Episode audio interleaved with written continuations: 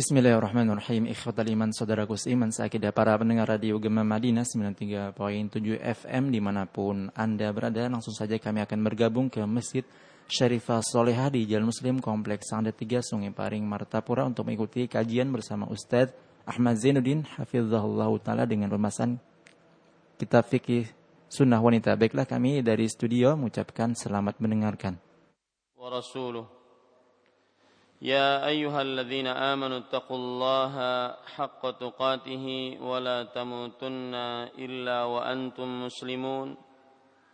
يا أيها الناس اتقوا ربكم الذي خلقكم من نفس واحدة وخلق منها زوجها وبث منهما رجالا كثيرا ونساء واتقوا الله الذي تساءلون به والأرحام إن الله كان عليكم رقيبا. يا أيها الذين آمنوا اتقوا الله وقولوا قولا سديدا يصلح لكم أعمالكم ويغفر لكم ذنوبكم ومن يطع الله ورسوله فقد فاز فوزا عظيما. أما بعد فإن أصدق الحديث كتاب الله وأحسن الهدي هدي محمد صلى الله عليه وعلى آله وسلم وشر الأمور محدثاتها وكل محدثة بدعة وكل بدعة ضلالة وكل ضلالة في النار. Alhamdulillah kita bersyukur pada Allah Subhanahu wa taala pada hari ini Selasa pagi menjelang siang 1 Sya'ban 1436 Hijriah kita duduk bersama mengkaji ayat-ayat suci Al-Qur'an dan hadis-hadis Rasul sallallahu alaihi wa ala alihi wasallam. Salawat dan salam semoga selalu Allah berikan kepada Nabi kita Muhammad sallallahu alaihi wa ala alihi wasallam pada keluarga beliau, para sahabat serta orang-orang yang mengikuti beliau sampai hari kiamat kelak. Dengan nama-nama Allah yang husna dan sifat-sifat yang ulia, kita berdoa, Allahumma inna nas'aluka al-huda wat-tuqa wal-afaf wal-ghina. Wahai Allah, sesungguhnya kami mohon kepada Engkau petunjuk ketakwaan, sifat ta'ifah dan kekayaan amin ya rabbal alamin. Ibu-ibu saudari-saudari muslimah dan juga para pendengar Radio Gema Madinah 93,7 FM yang dimuliakan oleh Allah Subhanahu wa taala. Kita melanjutkan membaca kitab Fiqhus Sunnatil Nisa, fikih sunnah untuk wanita yang ditulis oleh Fadilatul Syekh Abu Malik Kamal Ibn Sayyid Salim Hafizahullah Ta'ala. Dan pada kesempatan kali ini kita masih membaca Adabul Libas wa Zinatil Nisa wa Ahkamin Nazar. Adab berpakaian perhiasan untuk wanita dan hukum-hukum yang berkaitan dengan melihat wanita dan ibu-ibu saudari-saudari muslimah yang dimuliakan oleh Allah Subhanahu wa taala uh, pertemuan ini mungkin adalah pertemuan yang terakhir dalam membaca kitab Fiqh Sunnah lin Nisa yang berkaitan dengan babul adab. Dan ibu-ibu saudari-saudari muslimah yang dimuliakan oleh Allah, insyaallah taala pada pertemuan yang akan datang karena ini berkaitan dengan mendekatnya bulan Ramadan, maka kita ingin mempersiapkan diri untuk menghadapi bulan Ramadan sehingga kita masuk ke dalam bulan Ramadan dengan ilmu ilmu agama tentang puasa dan juga tentang Ramadan. Oleh karenanya pada pertemuan kali ini kita akan menyelesaikan adab pakaian dan perhiasan untuk wanita dan juga hukum-hukum yang berkaitan dengan melihat wanita ini.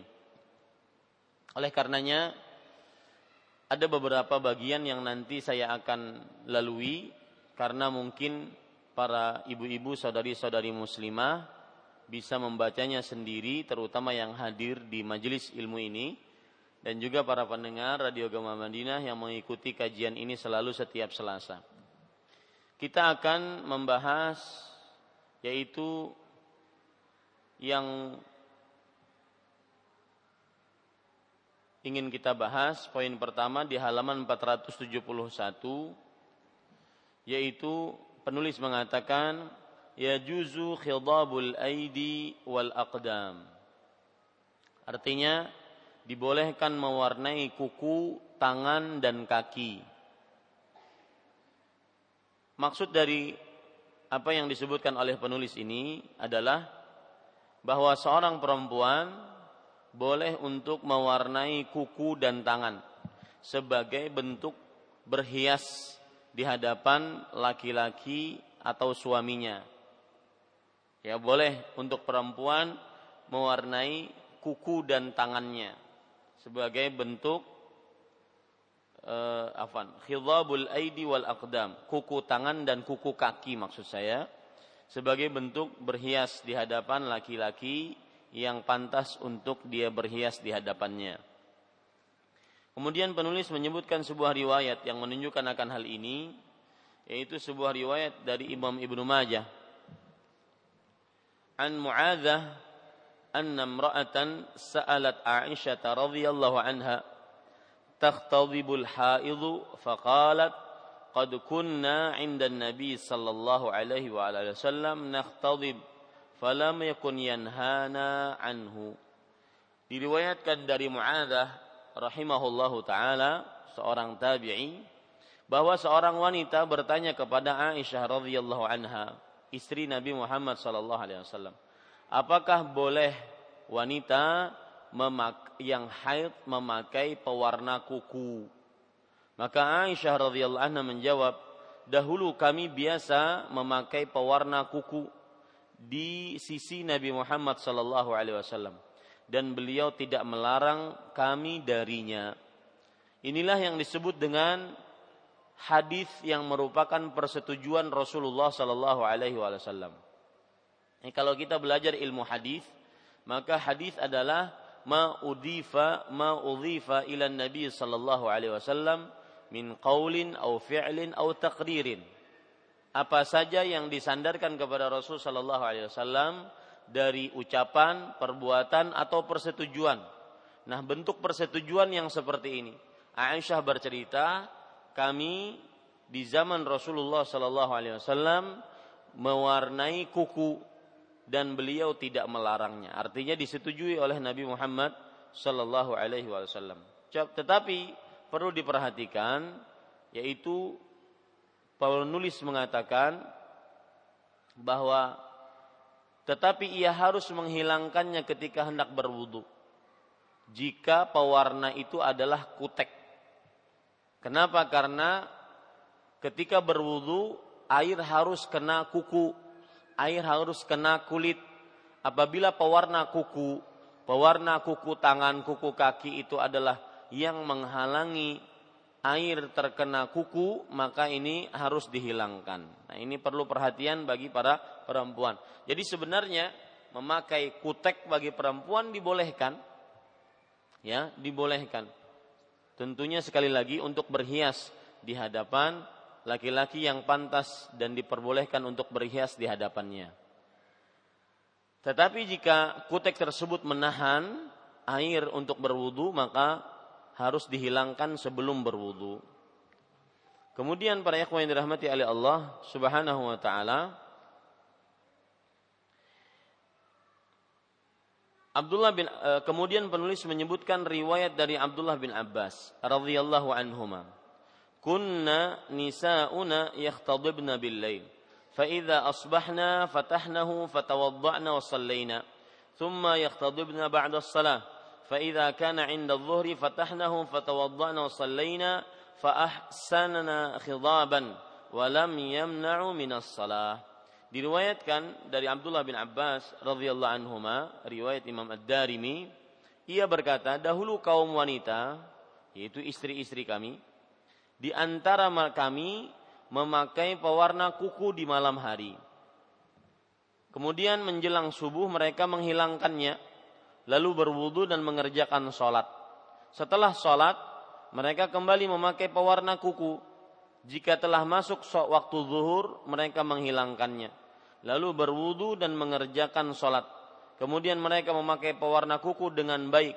Dan hal itu tidak lagi menghalangi dari sholat. Artinya, seorang yang sudah memakai pewarna kuku maka tidak mengapa dia untuk mengerjakan sholat asalkan setelah selesai berwudu.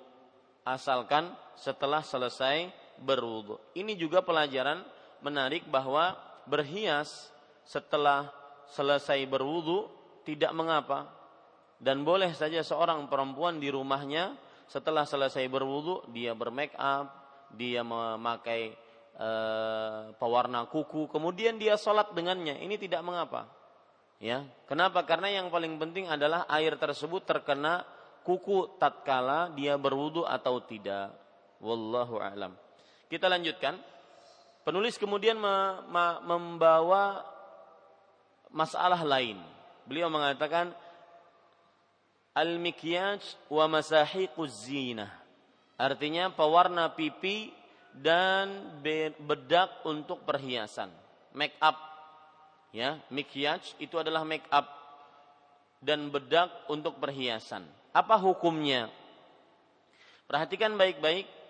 Penulis rahimahullahu taala, hafizahullahu taala berkata, boleh seorang perempuan memakai bedak apa saja dalam rangka berhias untuk suaminya.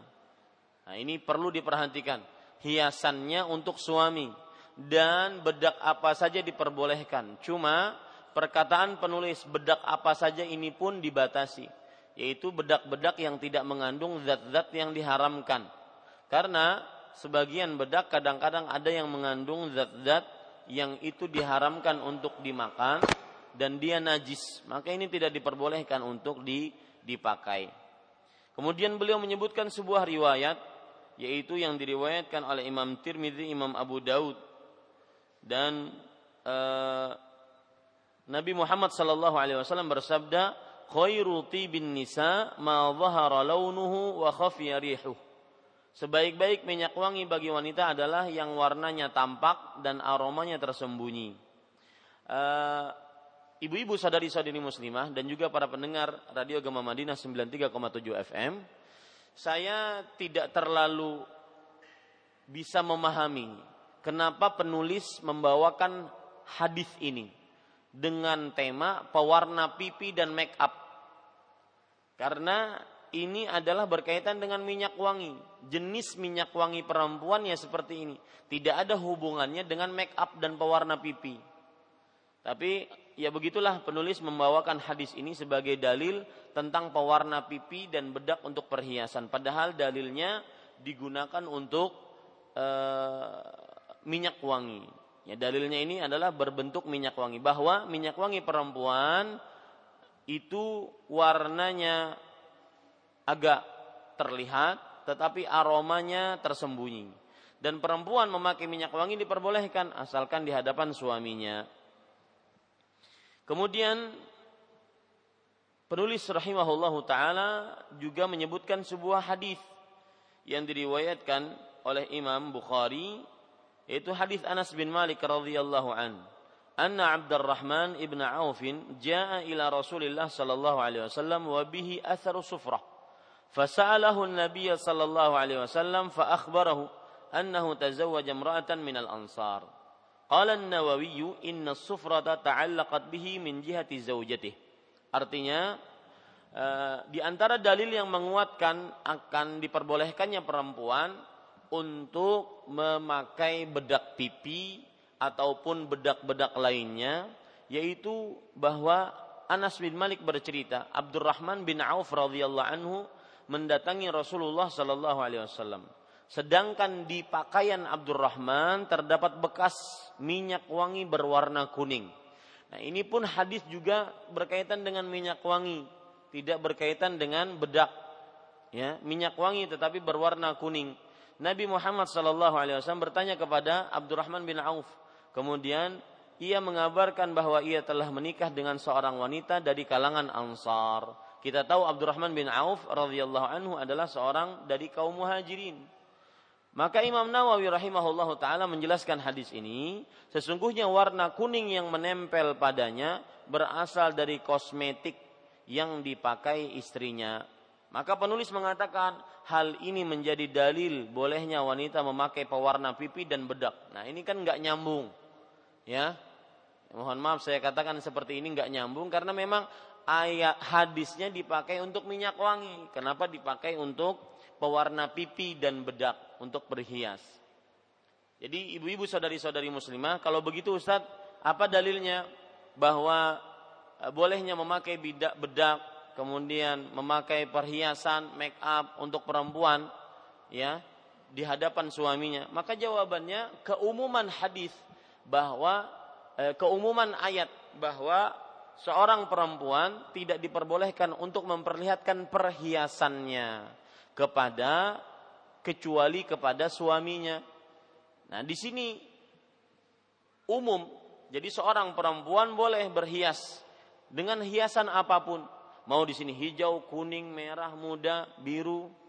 Ya, silahkan. Asalkan menarik ya membuat perhiasan yang menghiasi dirinya di hadapan suaminya. Jadi dalilnya adalah keumuman bolehnya seorang perempuan berhias di hadapan suaminya. Adapun dalil yang dibawakan oleh penulis di sini maka wallahu alam tidak terlalu tepat. Kenapa? Karena ini seperti dalilnya memaksakan ya memaksakan bahwa ini adalah e, minyak wangi bagi perempuan. Wallahu alam. Kemudian ibu-ibu saudari-saudari yang dimuliakan oleh Allah Subhanahu wa taala eh, penulis kemudian menyebutkan kesimpulannya. Kesimpulan kata penulis, wanita boleh memakai pewarna pipi selama tidak ditampakkan kecuali kepada orang-orang yang diizinkan oleh Allah untuk melihatnya. Tidak mengandung unsur tadlis dan penipuan kepada orang lain dan tidak menimbulkan bahaya yang besar bagi kulit. Nah, di sini ibu-ibu saudari-saudari muslimah adalah penulis kemudian mengingatkan beberapa hal yaitu perhiasan tatkala seorang wanita muslimah berhias memakai make up, pewarna pipi, kemudian apa namanya?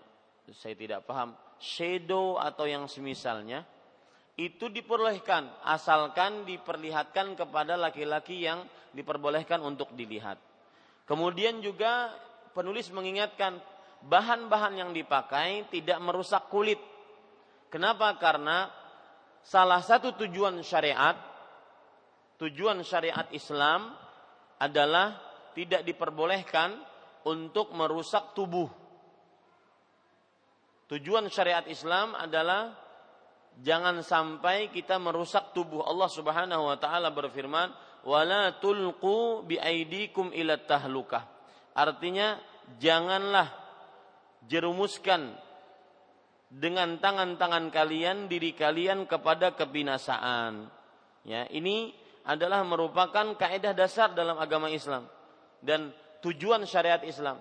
Ayat tersebut surat Al-Baqarah ayat 195. Makanya semua make up asalnya boleh dengan beberapa catatan tadi. Asalnya mubah, halal, kecuali uh, make up make up yang membahayakan kulit, membahayakan diri. Ya. Dan juga asalkan bahan-bahannya adalah bukan bahan-bahan yang najis dipakai oleh seorang muslim. Kemudian berdasarkan inilah penulis panjang lebar menyebutkan bahaya-bahaya Ya, seperti lihat halaman 472 bahaya pewarna pipi, bahaya lipstick, ya. Kemudian beliau menyebutkan begitu banyak bahaya-bahaya sampai kepada halaman 476. Silahkan dicatat, e, dibaca bahaya-bahaya tersebut. Dan penulis membawakan perkataan seorang atau para ahlinya, ahli medis, maka kalau seandainya memang berbahaya secara medis, maka pada saat itu dijauhi hal-hal yang merupakan bahaya. Karena seperti yang saya sebutkan tadi, bahwa Bapak Ibu saudara-saudari yang dimuliakan oleh Allah Subhanahu wa taala yaitu seseorang tidak diperbolehkan untuk berhias ketika hiasan tersebut menghancurkan tubuhnya karena salah satu tujuan syariat Islam adalah menjaga tubuh, menjaga akidah, menjaga darah, menjaga harta, menjaga kehormatan. Nah, apa saja yang merusak diri, tubuh, menghancurkan nyawa, maka ini diharamkan dalam agama Islam. Wallahu a'lam. Silahkan baca itu sampai kepada halaman 476. Sekarang kita masuk kepada uh, perhiasan lainnya. Yaitu penulis mengatakan az-zinatu bil huli. Perhiasan dengan menggunakan emas dan perak. Perhiasan dengan menggunakan emas dan perak pada halaman 476. Uh, Ibu-ibu, saudari-saudari muslimah yang dimuliakan oleh Allah, maka Penulis mengatakan ya lil mar'ati at-tahalli bi jami'an anwa'iz zahabi wal fiddah. Wanita dibolehkan memakai semua jenis perhiasan dari emas dan perak. Ya, artinya apa? Emas dan perak diperbolehkan untuk wanita dengan semua jenis perhiasannya. Kalau emas dijadi e, kalau misalkan dari emas dijadikan kalung boleh, perak juga begitu kalau emas dan perak dijadikan anting, boleh. Kalau emas dan perak dijadikan uh, gelang, boleh. Dijadikan ka, cincin, boleh. Dijadikan gelang kaki, boleh. Ya, semua jenis perhiasan yang terbuat dari emas dan perak yang dipakai maka dihalalkan untuk perempuan. Ya, dihalalkan untuk perempuan.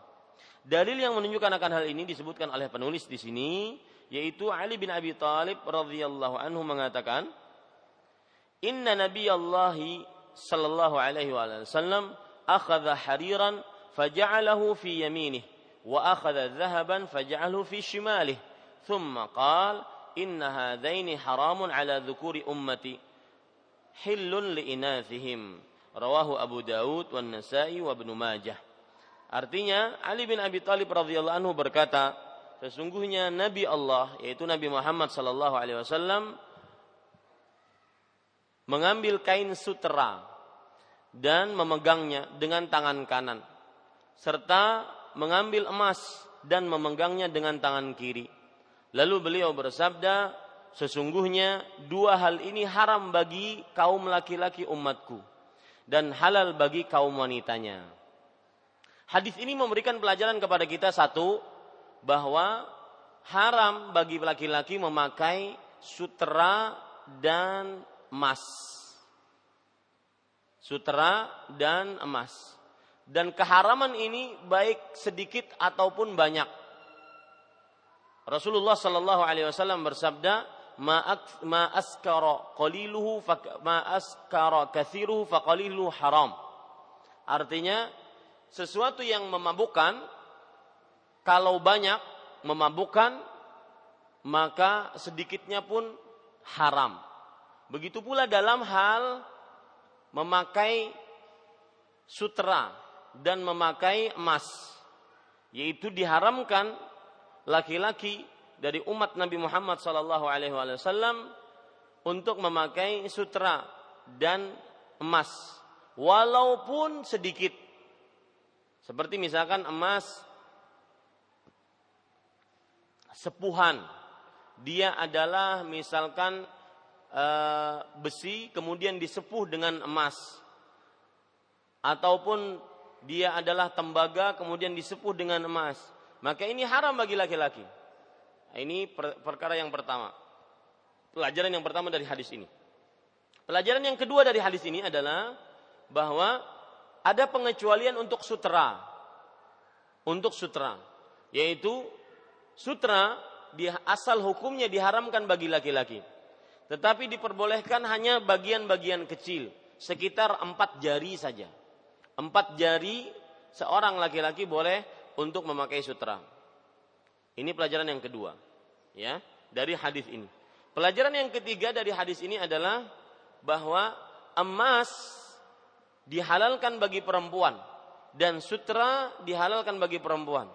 Emas dalam bentuk apa pun sebagai perhiasan diharam dihalalkan bagi perempuan dari umat Nabi Muhammad sallallahu alaihi wa ala alihi wasallam. Makanya penulis mengatakan di sini ya, fayajuzu tahallin nisa'u bisiwar wal qirat al-hilaq wal khatam wa salasilul unuq wal qalaid wa nahwi dzalik. Wanita boleh memakai perhiasan yang berbentuk as-siwar, gelang, kemudian wal qirati yaitu uh, anting, wal khatami yaitu cincin, wasalasilul unuq kalung, wal qalaid bandul dan sejenisnya. Ya, ini diperbolehkan. Kemudian penulis menyebutkan riwayat dari Abu Daud dan Imam Tirmidzi dan Nasai. An Abdullah bin Amr radhiyallahu anhuma anna imra'atan atat Rasulullah sallallahu alaihi wasallam wa ma'aha ibnatun laha wa fi yad ibnatiha miskatani ghalidhatani min dhahab faqala laha atu'tina zakata hadhihi qalat la qala ayasurruki an yusawwirakillah an yusawwirakillahu bihima yaumal qiyamati siwaraini minnar. Artinya diriwayatkan dari Abdullah bin Amr bin As radhiyallahu anhu bahwa seorang wanita mendatangi Rasulullah Shallallahu alaihi wasallam bersama putrinya. Saat itu putrinya memakai dua gelang tebal dari emas. Kemudian beliau bertanya kepada Nabi Muhammad Shallallahu alaihi wasallam. Eh, afwan. Kemudian Nabi Muhammad wasallam bertanya kepada wanita tersebut, Apakah engkau membayar perhiasan ini? Artinya, apakah engkau membayar perhiasan ini, membayar zakatnya? Itu maksudnya. Ya, garis bawahi. Membayar di sini adalah membayar zakat atas perhiasan ini. Maka wanita tersebut menjawab, tidak. Artinya belum dizakati perhiasan tersebut. Beliau bersabda, apakah engkau suka jika Allah memakaikan kepadamu gelang dari api neraka pada hari kiamat kelak karenanya. Gelang dari api neraka pada hari kiamat kelak karena karenanya. Maksud karenanya di sini adalah karena ia tidak membayar zakatnya. Karena ia tidak membayar zakatnya. Pelajaran yang menarik dari hadis ini yang berkaitan dengan e, poin keenam yaitu bahwa seorang wanita halal untuk memakai emas dijadikan sebagai gelang anting, kalung, gelang kaki boleh sebagaimana dalam hadis ini. Ya. Kemudian yang kedua, pelajaran yang kedua dari hadis ini adalah bahwa seorang wanita boleh menemui laki-laki terutama orang-orang yang berilmu untuk bertanya tentang perkara agama, langsung boleh. Ya, langsung boleh. Asalkan bertanya sesuai dengan keperluan. Jangan sampai tergoda dengan laki-laki baik itu ustadznya ataupun gurunya ya sehingga menimbulkan fitnah. Maka ini dilarang dalam agama Islam. Tapi asal hukumnya dia boleh bertanya langsung. Di zaman yang serba canggih di zaman sekarang ini, maka boleh misalkan langsung menelpon, langsung meng-SMS, langsung memberikan Eh, pesan di media-media sosial langsung kepada ustadznya agar dijawab pertanyaannya. Dan ini salah satu nikmat Allah Subhanahu wa taala di zaman sekarang. Orang misalkan dari Papua bertanya langsung ke uh, kepada seorang ustadz di Kalimantan, maka ini boleh saja. Ya, tidak mengapa. Asalkan tadi jangan sampai ya, jangan sampai menjadi fitnah sang perempuan bertanya sesuai dengan keperluannya, sang ustadz pun bertanya, menjawab sesuai dengan kapasitasnya. Jangan sampai terjadi fitnah. Ya. Atau lebih selamat lagi mungkin karena sang ustadz mungkin dia tidak ingin terjadi fitnah, maka dia mungkin mempunyai cara yang lain, bertanya kepada istrinya Nanti istrinya menyampaikan kepada kepadanya. Dia pun menjawab kepada istrinya, istrinya menyampaikan kepada si penanya. Maka eh, tapi asal hukumnya boleh. Ya, asal hukumnya boleh dan tidak tercela. Sebagaimana para sahabat Nabi radhiyallahu anhum sering sekali bertanya kepada Rasul shallallahu alaihi wasallam secara langsung. Kemudian ibu-ibu saudari-saudari muslimah, pelajaran selanjutnya yang kita bisa ambil dari hadis ini juga adalah bahwa uh, seorang anak kecil perempuan tidak mengapa memakai perhiasan. Seorang anak kecil perempuan tidak mengapa memakai perhiasan. Ya. Kemudian pelajaran yang keempat dari hadis ini juga yaitu bahayanya tidak membayar zakat. Bahayanya tidak membayar zakat ancaman keras, maka dia akan mendapatkan siksa dengan memakai perhiasan-perhiasan dari api di hari kiamat. Ya, ancaman tidak membayar zakat adalah disiksa dengan memakai perhiasan-perhiasan dari api di hari kiamat.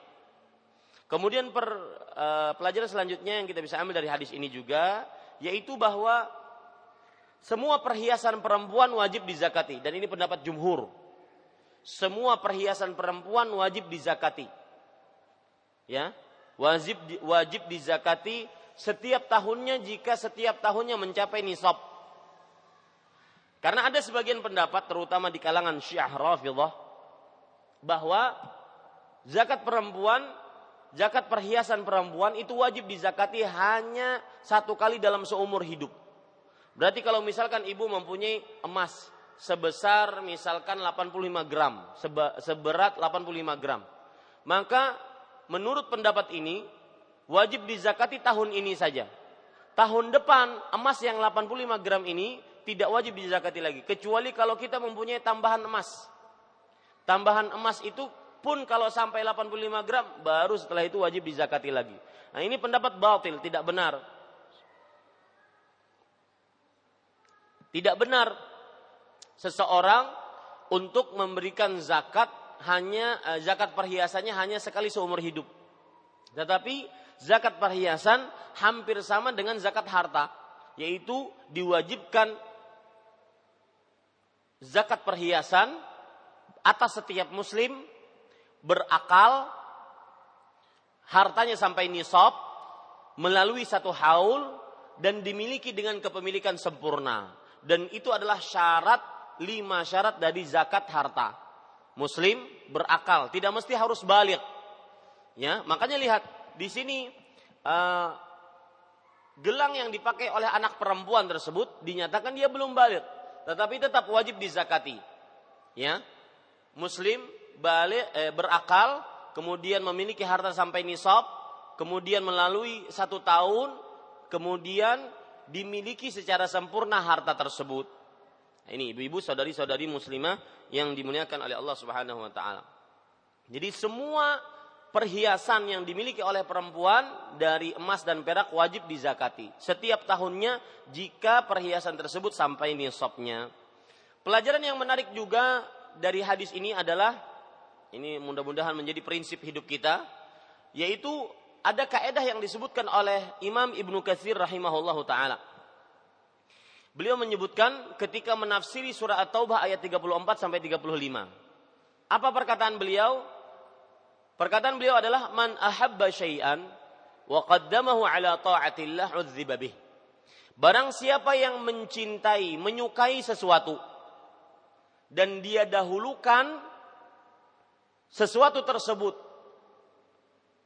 di atas dari ketaatan kepada Allah, maka dia akan disiksa di hari kiamat dengan sesuatu tersebut. Seperti orang ini, bukankah orang ini diancam oleh Rasul Shallallahu Alaihi Wasallam jika tidak mau bayar zakat, maka dia akan diancam dengan gelangnya. Begitulah setiap orang yang mencintai sesuatu dan dia dahulukan di atas ketaatan kepada Allah, maka dia akan disiksa dengan sesuatu yang dicintainya tersebut. Seperti cerita Abu Lahab. Abu Lahab mencintai istrinya, Ummu Jamil, Arwa. Dan akibat cintanya kepada istrinya, Abu Lahab tidak beriman. Akhirnya di akhirat yang menyiksa dia adalah siapa bu? Istrinya. Allah berfirman di dalam surat Al-Masad, "Wa mra'atuhu hammalatal hatab."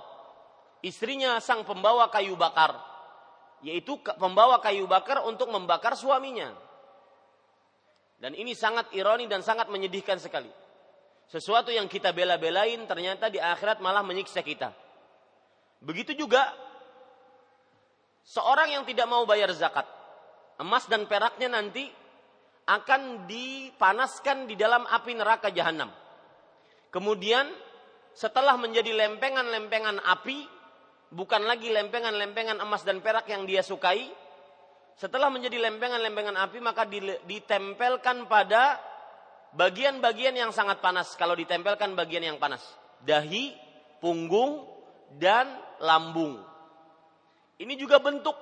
Barang siapa yang menyukai emas dan perak dan tidak mau menafkahkannya di jalan Allah membayarkan zakatnya maka dia akan disiksa di hari kiamat dengan emas dan peraknya.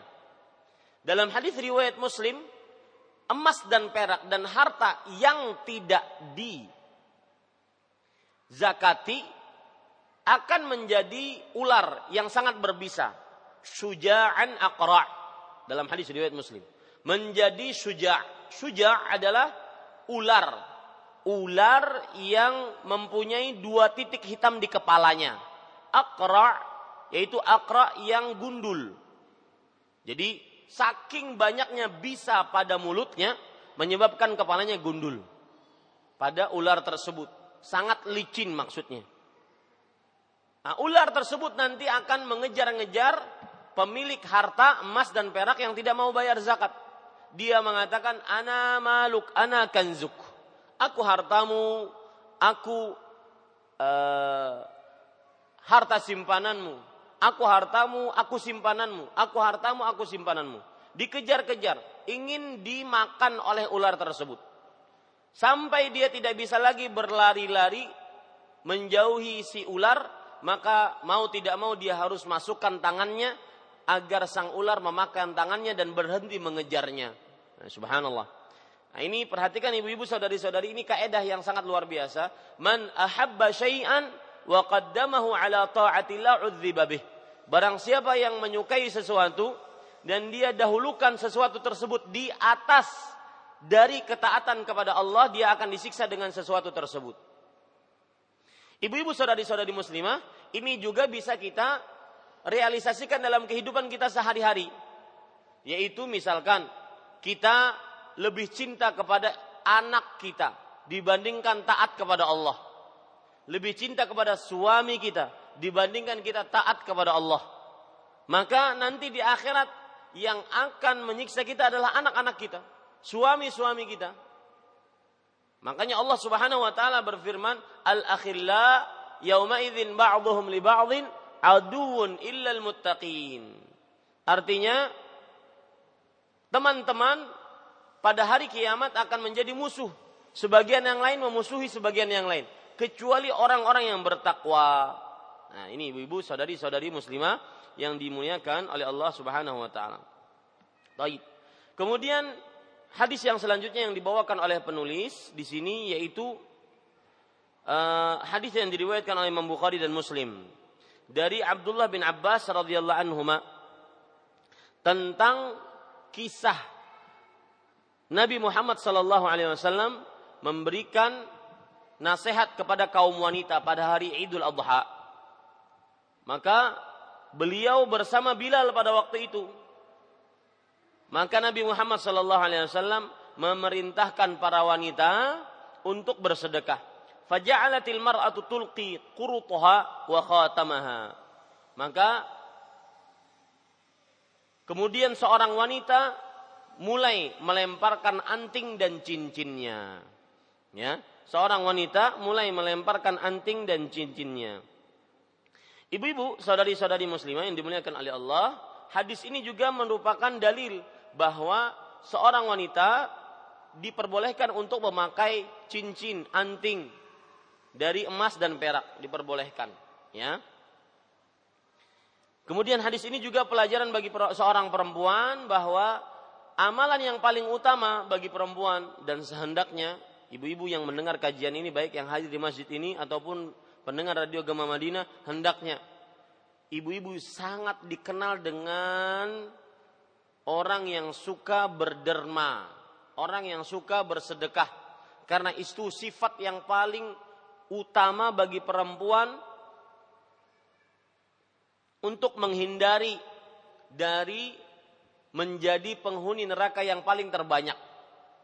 Ya, makanya uh, ummahatul mukminin, ibu-ibunya kaum beriman seperti Aisyah, Ummu Salamah, Zainab, Hafsah itu terkenal dengan sedekahnya. Bahkan ada di antara istri-istri Rasul Shallallahu Alaihi Wasallam dikenal dengan Ummul Masakin. Ummul Masakin, ibunya orang-orang miskin karena saking banyaknya seringnya bersedekah. Siapa istri tersebut? Ibu. Hah? Ummu Salamah radhiyallahu anha, ya. Maka ibu-ibu contohlah mereka. Ya, kiat yang paling utama untuk tidak menjadikan diri menjadi wanita paling terbanyak penghuni neraka adalah bersedekah. Jadikan itu sebagai simah. Simah itu sifat sifat yang sangat dominan di dalam diri e, ibu-ibu saudari-saudari muslimah. Kemudian ibu-ibu saudari-saudari muslimah yang dimuliakan oleh Allah Subhanahu wa taala, dalil lain yang dibawakan oleh penulis tentang bolehnya perempuan ber, e, berhias dengan emas dan perak dalam bentuk apa pun, itu hadis yang diriwayatkan oleh Imam An-Nasa'i dan Imam Ahmad. Dalam hadis Thauban radhiyallahu anhu, "Fantaza'at Fatimatu silsilatan fi unuqiha min dhahab wa qalat hadza ahdaha ilayya Abul Hasan. Artinya uh, Sauban istri Sauban uh, pembantu Rasul sallallahu alaihi wasallam bercerita kemudian Fatimah radhiyallahu anha anak perempuan Rasul sallallahu alaihi wasallam istrinya Ali bin Abi Thalib melepaskan kalung dari emas. Lihat di sini ada kalung menunjukkan bahwasanya seorang perempuan boleh berkalung emas. Kalung dari emas di lehernya dan berkata, "Ini adalah kalung yang dihadiahkan oleh Abul Hasan kepadaku."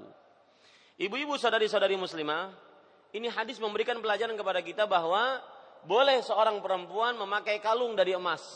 Satu. Pelajaran yang lainnya boleh hadiah dari suami diberikan hadiah kepada orang lain, boleh saja. Ya. Misalkan cincin nikah, kalung nikah, Ya. Ustadz, masa cincin nikah dijual Ustadz? Emang kenapa kalau dijual? Ya. Ya sudah selesai. Ya. Itu kan ada nilai sejarahnya Ustadz. Emang kenapa kalau ada nilai sejarahnya? Berdosa menjual cincin nikah? Enggak berdosa. Terutama kalau seandainya ingin disedekahkan, tidak berdosa. Jadi jangan terlalu eh, apa namanya terlalu unyuk-unyuk jangan juga ya. Ya ibu-ibu saudari-saudari muslimah yang dimuliakan. Jadi kalau seandainya diperlukan sebagaimana Fatimah radhiyallahu anha memberikan itu sebagai sedekah padahal kalung itu adalah pemberian dari suaminya, maka ini tidak mengapa. Wallahu alam. Kemudian dalil yang lain yang disebutkan oleh penulis bahwa seorang perempuan diperbolehkan untuk memakai khal-khal. Khal-khal adalah gelang. Gelang kaki, ya khal-khal. Yaitu sebuah ayat dalam surah An-Nur ayat 31. Allah Subhanahu wa taala berfirman, "Wala yadribna bi arjulihinna liyu'lama ma yukhfina min zinatihinna." Artinya, janganlah mereka memukulkan kaki-kakinya agar diketahui perhiasan yang mereka sembunyikan agar diketahui perhiasan yang mereka sembunyikan. Jadi uh, dari ayat ini larangan untuk memakai uh, untuk memukulkan perhi, uh, kaki karena dengan memukulkan kaki diketahui ada perhiasan di kakinya. Nah, ayat ini dipahami darinya bahwa seorang perempuan boleh memakai perhiasan yaitu berupa khal-khal yaitu gelang kaki. Ini ibu-ibu sadari-sadari muslimah yang dimuliakan oleh Allah Subhanahu wa taala. Kemudian di sini kemudian terdapat faidah dari penulis. Beliau mengatakan ya juzulil mar'ati antal basal khatama fi ayyi us asbu'in sya'at bi khilafir rajul fa innahu yanha 'anit takhattum fil asbu'il wusta was sabbabah. Wanita dibolehkan memakai cincin di jari mana saja. Berbeda dengan laki-laki, mereka dilarang memakai cincin di jari tengah dan jari telunjuk. Ya, adapun perempuan dibolehkan di mana saja. Dalam hadis riwayat Imam Muslim dari Ali bin Abi Thalib radhiyallahu an, beliau berkata, "Nahani Rasulullah sallallahu alaihi wasallam an atakhattama fi asbu'i hadhihi aw hadhihi fa awma'a ila al-wusta wallati taliha. Artinya dalam hadis riwayat Imam Muslim disebutkan dari Ali bin Abi Thalib ia berkata Rasulullah Shallallahu Alaihi Wasallam melarangku memakai cincin di jariku ini dan ini. Kemudian beliau menunjuk jari tengah dan jari setelahnya yaitu jari telunjuk. Jari tengah dan jari setelahnya yaitu jari telunjuk. Imam Nawawi menukilkan ijma bahwa hadzal nahyu khasun birrijal dunan nisa bahwa larangan ini khusus bagi laki-laki bukan untuk perempuan. Nah, ini ibu-ibu, saudari-saudari muslimah yang dimuliakan oleh Allah Subhanahu wa taala. Taib. Kemudian penulis mengatakan boleh la haraja fi lubsil khatami min hadid. Bolehnya memakai cincin dari dari besi. Ya. Jadi perempuan pun boleh memakai cincin dari besi. Uh, hal ini berdasarkan hadis itu seorang lelaki tatkala ingin menikahi seorang perempuan maka disuruh oleh Rasul Shallallahu Alaihi Wasallam untuk mencari mahar. Maka Nabi Muhammad Shallallahu Alaihi Wasallam bersabda iltamis walau khataman min hadid artinya carilah sesuatu yang dijadikan mahar walau hanya cincin dari besi. Ini menunjukkan bahwa mahar diperbolehkan walau hanya sebatas cincin dari besi. Boleh. Ya. Dan semakin sedikit mahar semakin mendatangkan berkah meskipun hadisnya lemah tetapi maknanya sahih. Aisaruhun khair khairukunna aisaruhunna maunah. Sebaik-baik kalian adalah yang paling uh, sedikit atau paling mudah paling mudah maharnya. Ya, sebaik-baik kalian adalah aisaruhunna maunah.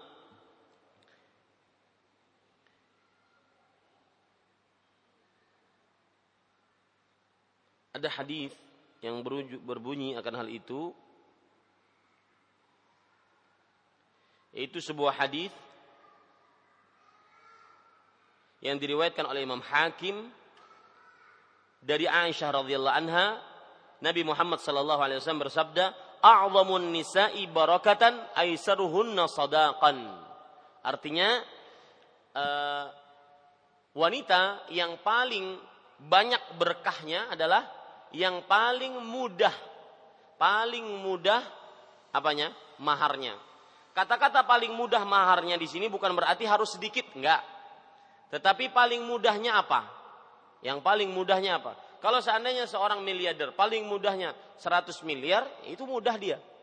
Kalau seandainya seorang yang disempitkan rezekinya, mudahnya adalah hanya sebatas Al-Qur'an, ya, mushaf ataupun mudahnya adalah hanya sebatas buku tulis misalkan. Maka itu mudahnya. Aisaruhunna sadaqan ya ini ibu-ibu saudari-saudari muslimah kemudian pelajaran yang menarik juga dari hadis ini tentang e, cincin dari besi yaitu bahwa seorang perempuan tidak mengapa memakai cincin dari besi karena Nabi Muhammad SAW memerintahkan seorang lelaki ini untuk mencari mahar maharnya dari cincin ini menunjukkan bahwasanya seorang perempuan boleh memakai cincin dari besi ya meskipun ada sebagian ulama mengatakan bahwa lebih baik dijauhi cincin dari besi. Kenapa? Karena menyerupakan diri dengan laki-laki yang bukan mahramnya. Eh afan, menyerupakan diri dengan eh, penghuni-penghuni neraka. Ya. Ada dalil dari Al-Qur'an bahwa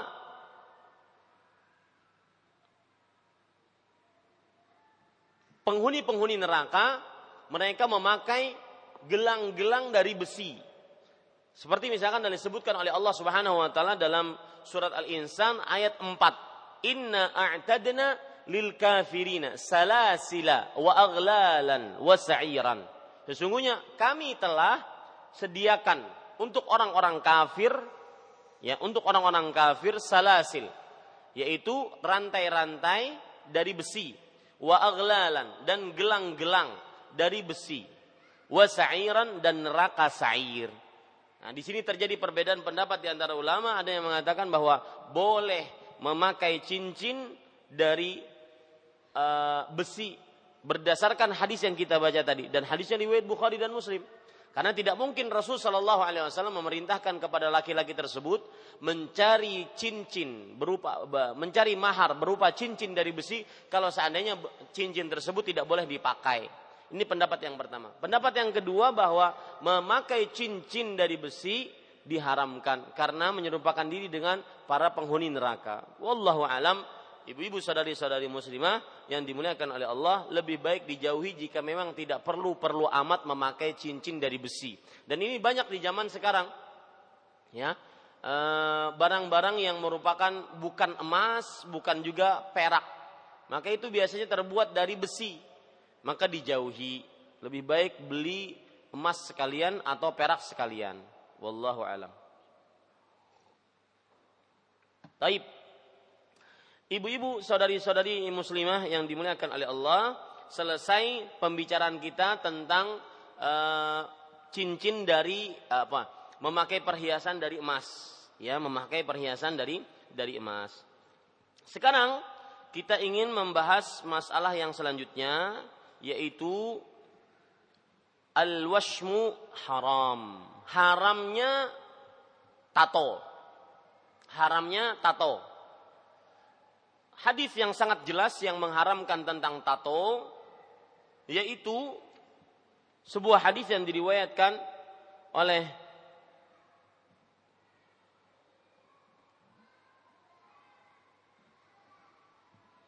Imam Bukhari dan Muslim. An Ibnu Mas'ud radhiyallahu anhu qala qala Rasulullah sallallahu alaihi wasallam la'ana Allahu al-washimati wal mustawshimati wan namisati wal mutanammisati wal mutafallijati lil husni al mughayyirati li khalqillah wal washimati wal washimatu hiya man taghruzu ibratan aw musallatan aw nahwiha fi dhahril kaffi aw al mu'asmi aw al mu'sami aw al shafati aw ghairi dhalika min badani al mar'ah hatta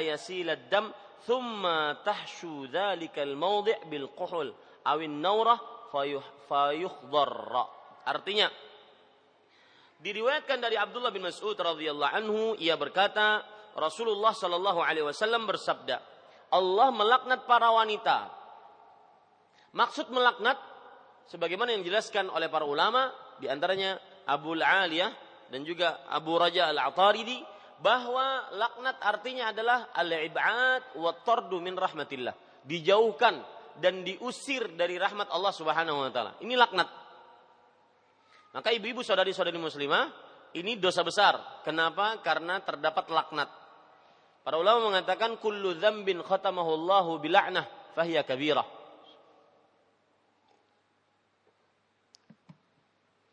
Setiap dosa yang di apa namanya di diancam oleh Allah Subhanahu wa taala dengan laknat maka dia adalah dosa besar. Termasuk di dalamnya ini. Allah melaknat para wanita yang menato dan yang ditato. Wanita yang menipiskan alis dan yang ditipiskan alisnya. Wanita yang merenggangkan mengikir giginya untuk kecantikan yang merubah ciptaan Allah Subhanahu wa taala. Pelajaran yang menarik dari hadis ini adalah pertama, diharamkannya tato dan menipiskan alis dan merenggangkan gigi untuk kecantikan dan seluruh perbuatan yang merubah ciptaan Allah ini haram. Pelajaran yang kedua dari hadis ini juga adalah bahwa eh, keharaman ini bentuknya dosa besar. Ya, keharaman ini bentuknya adalah dosa dosa besar. Yang artinya kalau seandainya kita berhadapan orang yang berakal berhadapan dengan dosa besar, maka dia tidak mudah-mudah untuk berhadapan dengan dosa besar.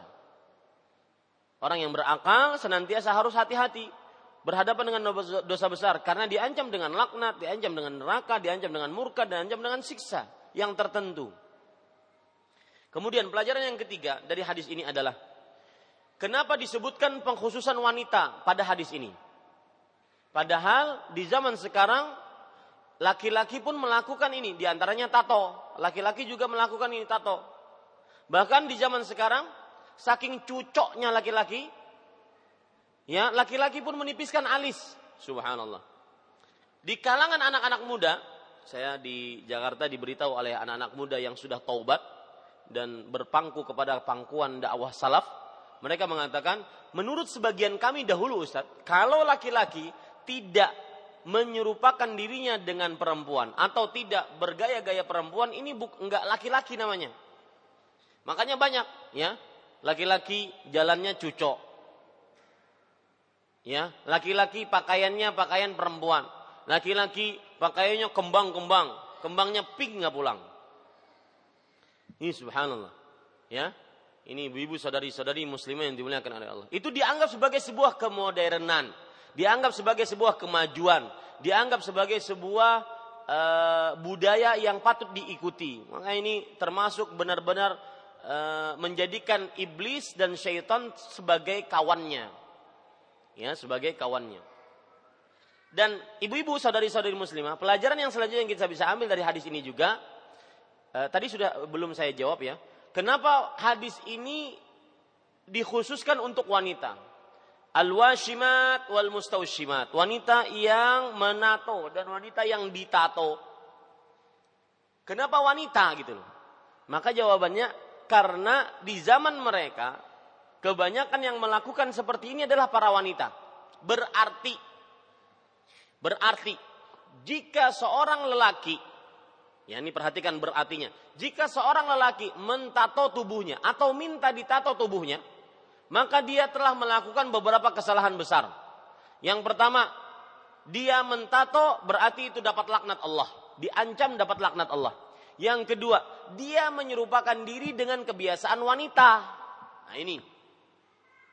Ya, karena kebiasaan wanita kebiasaan wanitalah yang biasanya mentato dan menipiskan alis dan juga merenggangkan gigi dan juga mengubah ciptaan-ciptaan Allah Subhanahu wa taala. Ya, merubah ciptaan Allah Subhanahu wa taala. Kemudian, ibu-ibu saudari-saudari muslimah yang dimuliakan oleh Allah. Termasuk hal yang perlu diperhatikan di sini adalah an yaitu menipiskan alis. Yang dimaksudkan menipiskan alis di sini adalah semua yang berkenaan dengan alis diharamkan untuk diapa-apakan.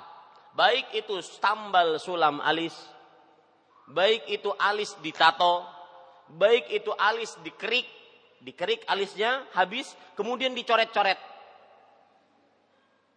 Ya, Iya, itu kan pakai pena, dicoret-coret kan berarti? Betul bahasa saya.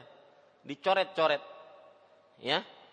Kemudian ibu-ibu, baik itu juga ditipiskan tipis sehingga mungkin yang asalnya adalah alis-alis orang Banjar, orang Martapura, maka berubah menjadi alis orang Korea. Ini diharamkan.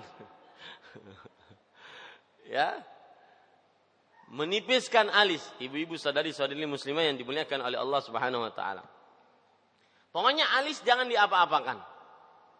Nah, nanti di sini terdapat masalah. Ustaz, bagaimana kalau alisnya itu nyambung?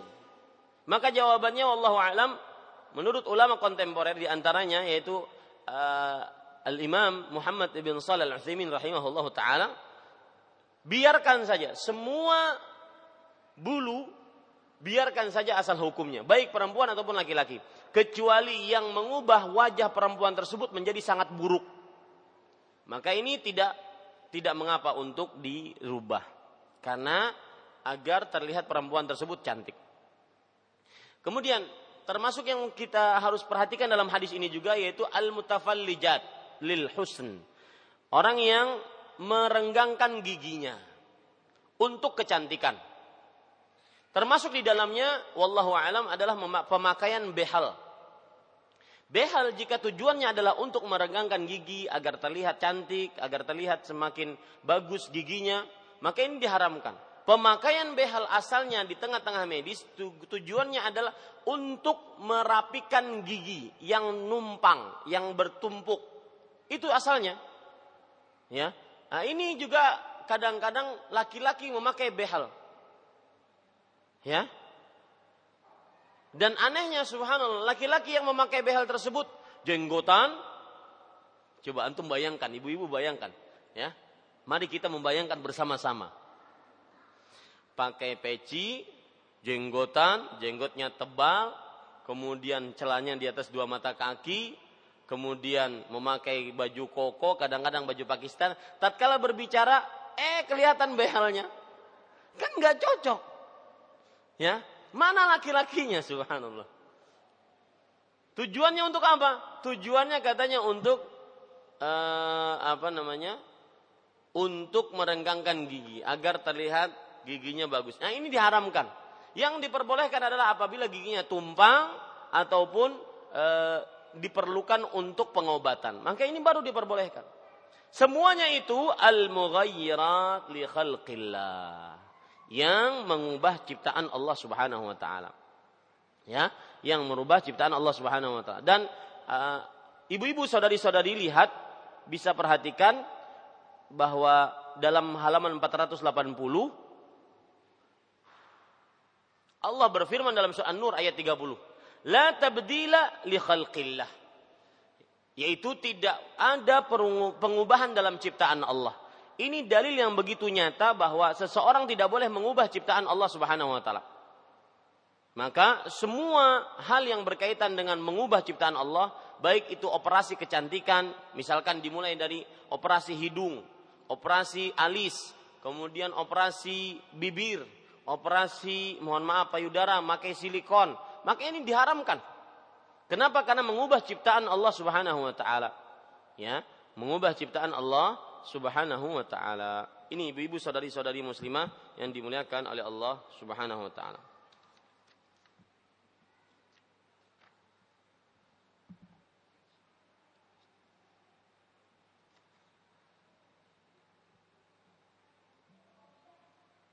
Ya, itu kira-kira yang bisa saya sampaikan.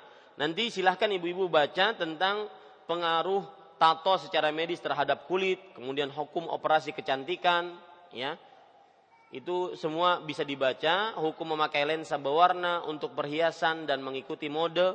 Maka semuanya ini bisa dibaca insya Allah taala. Dan saya anggap selesai kajian kita. Alhamdulillah selesai dan alhamdulillahilladzi bi ni'matihi tatimmus salihat. Bahwa kita selesai membaca adab-adab wanita dari mulai adab-adab yang berkaitan dengan adab makan, minum, kemudian e, bejana, kemudian setelah itu pakaian, semuanya ini adalah kemudahan dari Allah Subhanahu wa taala. Semoga yang disampaikan bermanfaat. Apa yang baik dari Allah Subhanahu wa taala, apa yang buruk itu dari saya pribadi. Wa sallallahu nabi Muhammad walhamdulillahi rabbil alamin. Sebelum kita masuk kepada per Eh, kepada pertanyaan, maka saya ingatkan kepada ibu-ibu saudari-saudari muslimah dan juga para pendengar radio Gema Madinah 93,7 FM. Insya Allah mulai selasa depan kita akan memulai daurah ilmiah anus siam. Kajian Islam intensif yang berkaitan dengan puasa. Nanti kita akan saya rembuk dengan panitia kajian di sini apa yang bisa kita lakukan di dalam kajian Islam intensif ini? Apakah kita membaca buku ya kitab kitabnya apakah kembali kepada fikus sunnah lin nisa atau kitab-kitab hadis lainnya? Nanti kita bicarakan.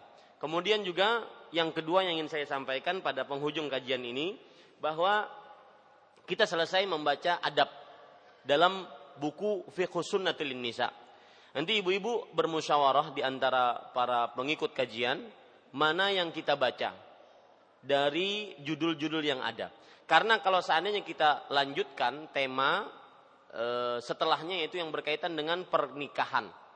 Kita akan bahas dari A sampai Z-nya. Kalau kita baca kembali fiqhus sunnah lin nisa. Ya, buku fikih sunnah lin nisa. Dan saya berharap karena ibu-ibu sudah membeli buku fikih sunnah lin nisa ini, maka saya berharap itu tidak keluar dari buku fikih sunnah lin nisa. Buku fikih sunnah untuk wanita. Tetapi silahkan pilih temanya apa.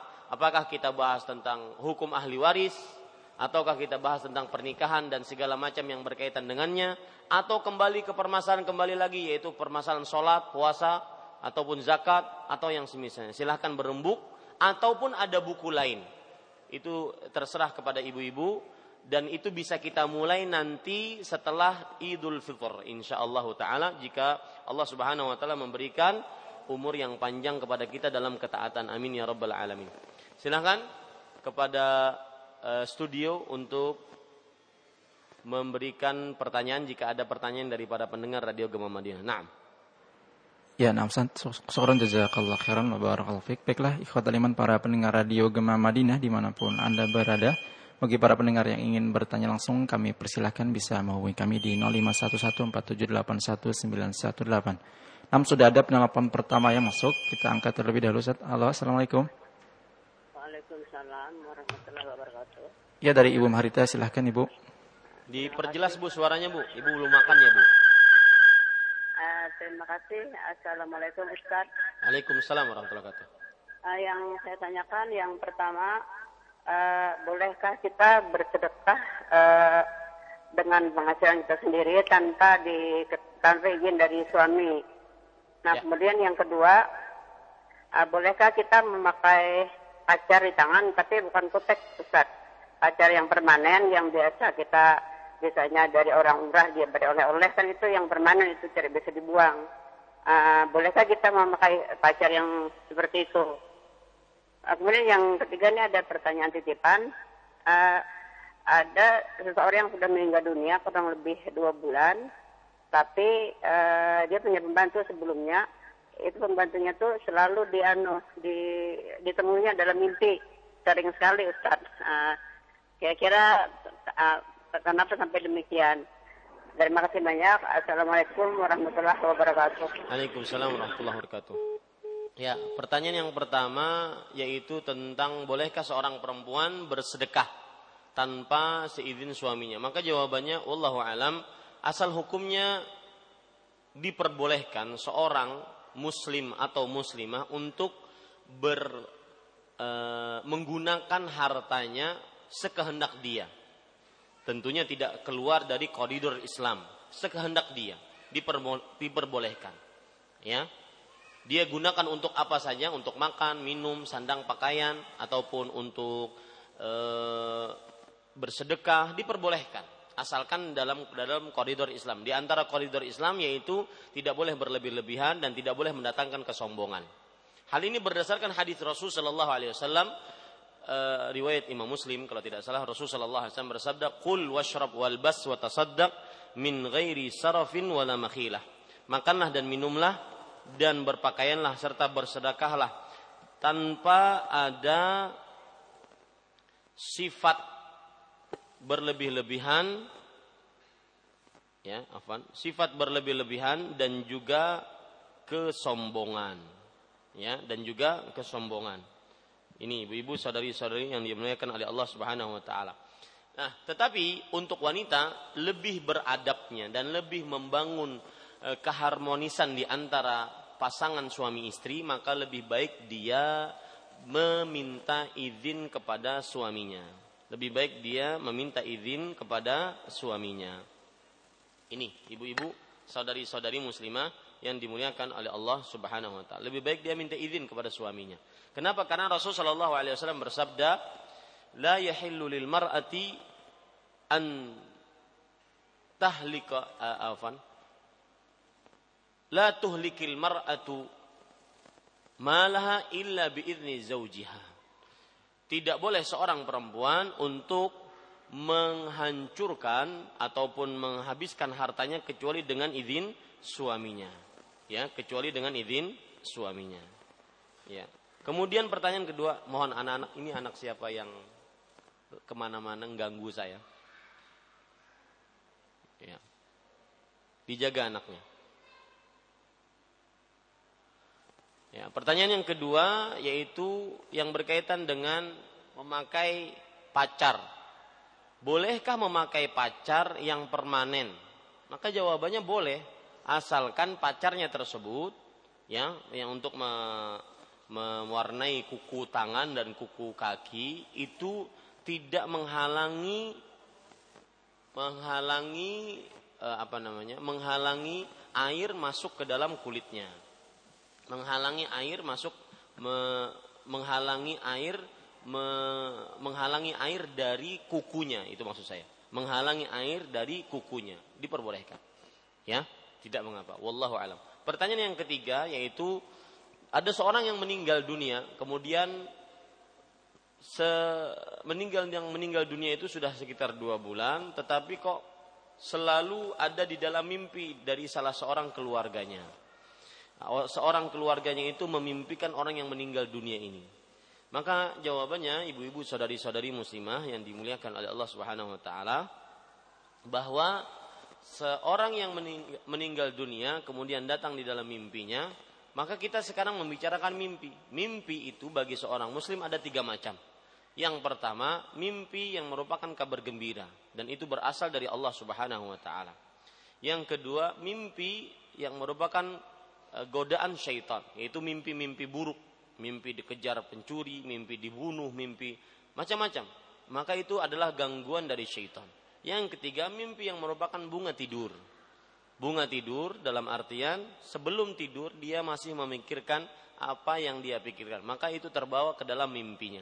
Maka wallahu alam apabila seorang memimpikan uh, yang sudah meninggal, maka di situ dilihat mimpi tersebut baik atau buruk atau hanya sekedar bunga tidur. Karena macam-macam mimpi tadi terdapat e, macam-macam mimpi tadi bisa menjawab kenapa si fulan yang sudah meninggal ini terlihat di dalam mimpinya.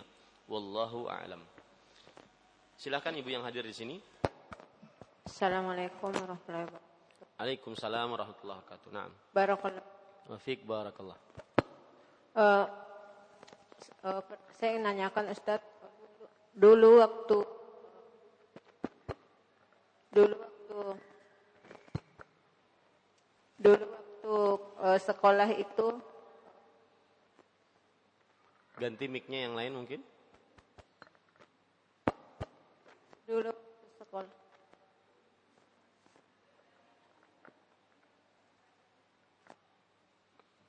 Nggak bisa?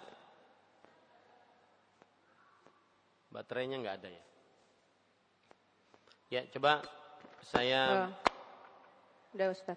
Ya. Dulu waktu uh, sekolah SMP SMA itu kan tinggal di tempat paman Ustadz ya. ya. Jadi kan gabung sama uh, sepupu-sepupu kan yang bukan muhrim. Setelah sekarang udah dewasa semua kan uh, bolehkah tetap seperti dulu tetap salaman uh, tetap membuka urat yang semestinya sama mereka Ustadz karena mereka belum paham dan uh, menganggap bahwa masih seperti yang dulu Ustadz, uh, sepupu-sepupu itu. Yang kedua, bagaimana caranya menasihati uh, kita baru tahu kalau kita punya saudara itu punya istri orang Syiah, tapi dia menganggap bahwa orang Syiah itu orang Islam juga Ustadz. Ya. Demikian pertanyaan. Assalamualaikum warahmatullahi wabarakatuh. Waalaikumsalam warahmatullahi wabarakatuh. Maka pertanyaan yang pertama, kalau seandainya kita lihat hukum asalnya. Sepupu adalah bukan mahram yang diperbolehkan untuk melihat perhiasan-perhiasan seorang wanita. Maka kita jelaskan kepada sepupu-sepupu tersebut, meskipun mereka mungkin dekat dengan kita dari mulai kecil, kita jelaskan bahwa sebenarnya hukum Islam seperti ini, seperti ini. Bahwa sepupu adalah bukan mahram.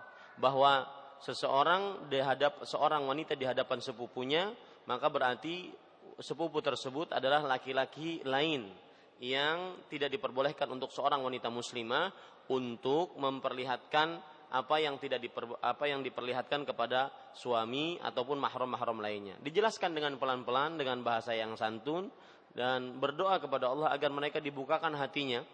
Adapun kita takut dengan mereka ataupun e, takut dikucilkan, takut dikatakan ini dan itu, maka itu bukan alasan yang mendasar untuk kita me, e, melanggar apa yang disyariatkan oleh Allah Subhanahu wa taala. Dan e, minimal paling paling ketika kita sudah mengetahui hukumnya, kita kemudian mengamalkannya di tengah para sepupu, mungkin akan menjadi pembicaraan sekali ataupun dua kali. Setelah itu mereka faham bahwa si fulana tidak akan membuka auratnya di hadapan laki-laki yang bukan mahram. Si fulana tidak mau bersalaman dengan laki-laki yang bukan mahramnya. Ya, maka paling-paling gesekan pertama, kedua ataupun ketiga. Setelah itu mereka bisa memahaminya. Wallahu alam. Kemudian yang kedua yaitu uh, bagaimana menasehati orang-orang yang uh, terutama keluarga kita yang mereka itu adalah orang-orang Syiah.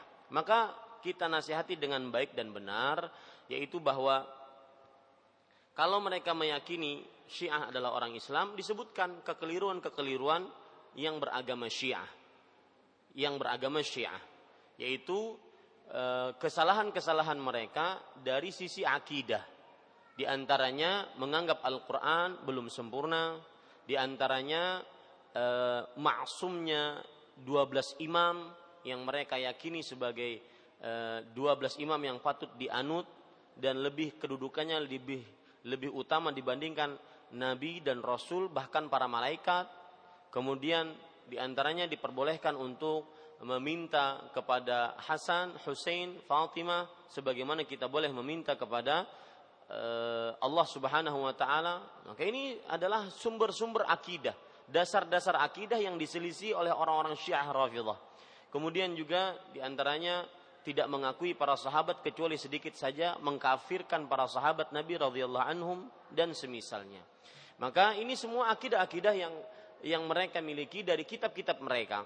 Ya, adapun seorang muslim masih meyakini bahwa Syiah adalah Islam, maka pada saat itu dia harus dikenalkan tentang akidah-akidah Syiah yang menyimpang dari Islam. Dan eh, yang seperti ini adalah tugas kita bersama untuk menyadarkan orang-orang di sekitar kita bahwa keyakinan orang-orang Syiah berbeda dengan uh, keyakinan orang-orang Islam. Wallahu a'lam. Nah, di sini ada pertanyaan. Assalamualaikum Waalaikumsalam warahmatullah. Mau bertanya, saya punya emas batang, sudah mencapai nisab, tetapi posisi emas saya itu sedang dipinjam orang-orang. Apakah ini juga harus dizakati? Jazakumullahu khairan. Maka jawabannya, Perhatikan ibu-ibu saudari-saudari muslimah yang dimuliakan oleh Allah Subhanahu wa taala bahwa zakat itu mempunyai syarat. Zakat harta mempunyai syarat. Syaratnya lima. Yang pertama muslim, yang kedua berakal, yang ketiga hartanya sampai nisab, yang keempat melalui satu haul, yang kelima hartanya tersebut dimiliki secara sempurna. Nah, ini ya e, pertanyaan yang ibu tanyakan tadi adalah berkaitan dengan harta tersebut dimiliki secara sempurna, yaitu emas batangan yang ibu miliki dipinjam orang. Nah, apakah sekarang orang yang meminjam tersebut mampu mengembalikan atau tidak? Kalau seandainya mampu mengembalikan, maka berarti harus dihitung dalam harta yang wajib dizakati. Tetapi ketika ada orang yang berhutang kepada kita, kemudian hutang tersebut dia belum bayar-bayar dan sepertinya dia tidak mampu bayar, maka jangan dihitung sebagai harta kita. Karena kenapa? Karena harta kita berarti meskipun itu harta kita tetapi kita tidak memilikinya secara sempurna. Nah, itu maksudnya, Bu. Memiliki hartanya secara sempurna. Artinya ada pada kita ataupun ada pada orang lain tetapi kita mampu untuk mengambilnya kapan saja. Nah, itu dia. Dan semua bentuk piutang dari harta kita kita kita berlakukan seperti itu. Apabila orang yang berhutang kepada kita, maka lihat orang yang berhutang tersebut mampu bayar atau tidak. Kalau mampu bayar, maka dihitung dia sebagai harta zakat. Kalau tidak mampu bayar, maka tidak dizakati atasnya. Wallahu alam. Nah, silakan kembali ke studio. Nama syukran Ustaz jazakallah khairan untuk selanjutnya akan kami bacakan pertanyaan dari hamba Allah di Banjarbaru. Ustaz, apakah susunan gigi rapi atau tidaknya mempengaruhi bagus tidaknya pengucapan huruf-huruf dan makhorijul huruf Al-Quran? Kalau iya, bolehkah giginya dibehel untuk dirapikan? Dan kalau setelahnya jadi kelihatan lebih cantik, bagaimana Ustaz? Ulangi pertanyaannya. Pertanyaannya, Ustaz, apakah susunan gigi rapi atau tidaknya mempengaruhi bagus tidaknya pengucapan huruf-huruf dan makhorijul huruf Al-Quran? Kalau iya, bolehkah giginya dibehel untuk dirapikan? Dan kalau setelahnya jadi kelihatan lebih cantik bagaimana Ustaz? Iya. Ibu-ibu saudari-saudari muslimah dan juga pendengar Radio Gema Madinah 93,7 FM, maka saya takut pertanyaan ini adalah sebagai trik untuk merenggangkan gigi untuk kecantikan.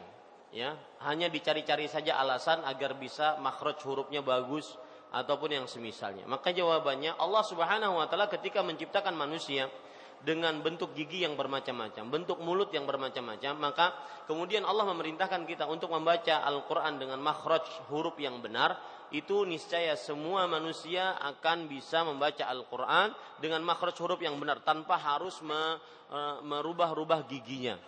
Ya. Intinya saya katakan bahwa merubah gigi, memasang behel dibolehkan hanya tatkala e, dalam bentuk pengobatan Adapun dalam dengan alasan-alasan yang lain yang dicari-cari maka itu dijauhi. Wallahu a'lam. Nah, silahkan ibu yang hadir di sini. Assalamualaikum warahmatullahi wabarakatuh. Waalaikumsalam warahmatullahi wabarakatuh. Uh, Ustadz, saat ini kan uh, kandungan-kandungan di bahan kosmetik itu kan beragam-ragam ya, termasuk ada kandungan dari emas itu Ustadz. Nah, ya. itu hukumnya apa Ustadz? Apa kita kalau menggunakan produk tersebut yang menggunakan bahan dari emas termasuk mubazir Ustaz. Ya. Jazakallah khairan Ustaz. Jazakallah khair atas pertanyaannya. Barakallah fiik. Ya, ibu-ibu sadari-sadari muslimah dan pendengar radio Gema Madinah 93,7 FM yang dimuliakan oleh Allah Subhanahu wa taala, maka wallahu alam pada asal hukumnya semua jenis make up, bedak atau apa pun diperbolehkan. Asal hukumnya seperti itu. Kita pegang dulu asal hukumnya. Tetapi jika mendatangkan terlalu berlebihan, mendatangkan kesombongan, maka dijauhi karena berdasarkan hadis Rasul sallallahu alaihi wasallam tadi min ghairi sarafin wala makhilah tanpa berlebih-lebihan dan mendatangkan e, kesombongan. Maka apabila memakai make up yang kemudian ditambahkan padanya serbuk-serbuk emas, ini dianggap berlebih-lebihan dan mendatangkan kesombongan, lebih baik dijauhi. Tapi pada asal hukumnya diperbolehkan tanpa ada terlalu berlebihan dan mendatangkan kesombongan. Wallahu a'lam. Seorang wanita yang berumrah di Mekah waktu cuma empat hari, qadarullah saat di tempat miqat dia dapat haid. Waktunya biasa tujuh hari. Apa yang biasa dia lakukan oleh wanita tersebut? Maka jawabannya ada berbagai macam e, solusi di sini. Yang pertama yaitu dia tetap berihram, kemudian tetap pergi ke Mekah, sampai di Mekah dia diam sampai haidnya selesai. Otomatis ini urusannya agak adalah agak susah, yaitu dia harus meminta izin kepada travel untuk mengundurkan kepulangannya. Karena pada dasarnya di zaman sekarang e, visa umroh tersebut kira-kira satu bulan dia diberikan visa umroh oleh pemerintah Arab Saudi. Maka sebenarnya boleh saja seorang seorang me, me, mengundurkan jadwal kepulangannya, tidak bersama travel yang dia pulang. Tetapi itu pun urusannya agak agak susah. Nah, ini e, cara pertama, yaitu dia tetap berihram karena wanita haid boleh berihram. Ya, tetap berihram sampai di Mekah dia tunggu sampai dia suci. Setelah dia suci baru setelah itu dia mengerjakan tawaf, sa'i, tahallul. Baru setelah itu dia pulang. Adapun yang kedua, karena ditanya di sini sebelum haid, ya, dia sampai miqat lalu dia dapat haid. Artinya dia belum berihram. Dia sampai miqat lalu dia dapat haid. Dia belum berihram. Berarti kalau belum berihram maka lebih selamatnya adalah dia e, dengan takdir Allah Subhanahu wa taala berarti dia hanya e, sampai ke kota Madinah kemudian pergi ke kota Mekah tidak mengerjakan tidak mengerjakan e, haji ataupun umroh tidak mengerjakan umroh ya karena ditanya di sini umroh. Tidak mengerjakan umroh. Kenapa? Karena dia dalam keadaan haid. Jadi dia cuma mengunjungi baitullah saja. Dan dia mendapatkan pahala atas niatnya. Ya karena kalau seandainya pertanyaannya adalah Ustadz saya sudah berihram di miqat. Kemudian setelah itu di perjalanan antara Madinah dengan Mekah saya mendapati haid. Nah ini bagaimana caranya? Nah caranya tadi Ya beda. Caranya berarti dia e, tunggu sampai selesai. Tunggu sampai selesai haidnya baru setelah itu dia ber e, bertawaf, sa'i dan tahallul. Kalau tidak bisa menunggu sampai selesai dan tidak bisa diundur sama sekali kepulangannya, maka memakai pendapat para ulama. Di antaranya Syekhul Islam Taimiyah rahimahullahu taala bahwasanya karena darurat dan terpaksa dia boleh memakai penutup pembalut. Kemudian dia bertawaf, sa'i dan tahallul layaknya orang yang suci. Ya. Ini terutama orang-orang yang mungkin e, untuk umroh itu sangat sulit kembali kepada kepada kota Mekah. E, boleh juga nanti setelah ini saya ringkas ya cara-caranya. Saya sebutkan dulu jawaban-jawabannya. Boleh juga dengan cara seperti ini. Dia tatkala sudah berihram, kemudian di tengah perjalanan dia dapat haid. Maka pada saat itu dia tidak bisa mengerjakan umroh. Maka dia pulang ke daerahnya jadi kapan orang-orang Indonesia uh, travelnya itu pulang, dia ikut pulang. Tapi dengan catatan dia masih dalam keadaan ihram. Sampai di Banjar, dia masih dalam keadaan ihram. Dalam artian, dia tidak boleh digauli oleh suaminya. Ya, uh, kapan dia boleh digauli? Uh, maka dia setelah dia selesai haidnya, maka dia kembali lagi ke kota Mekah untuk mengerjakan tawaf, sa'i dan tahallul. Ini kalau orang yang banyak duit seperti itu. Bisa saja. Jadi di situ ibu-ibu, saudari-saudari muslimah yang dimuliakan oleh Allah ada berbagai macam berbagai macam solusi. Saya ringkas ya, perhatikan, perhatikan. Bagi wanita yang seperti ini, ya saya ringkas, e, bisa menggunakan berbagai macam solusi. Solusi yang pertama yaitu dia tetap berihram, tetap ke Mekah tetapi menunggu sampai suci dari haidnya. Lalu setelah itu dia tawaf, sa'i dan tahallul. Kemudian dia pulang. Nah, Ustaz, masalah administrasi bagaimana? Wah, itu urusan nanti, urusan urusan dia uh, dengan travelnya. Yang jelas solusi secara agama seperti itu. Yang kedua, solusinya adalah dia kalau seandainya sudah berihram kemudian di tengah perjalanan haid maka pada saat itu dia e, kalau tidak ada kemungkinan bisa kembali lagi ke Mekah maka pada saat itu dia melakukan pemba, memakai pembalut dan dia tawaf sa'i dan tahalul dan sah umrohnya insya Allah taala.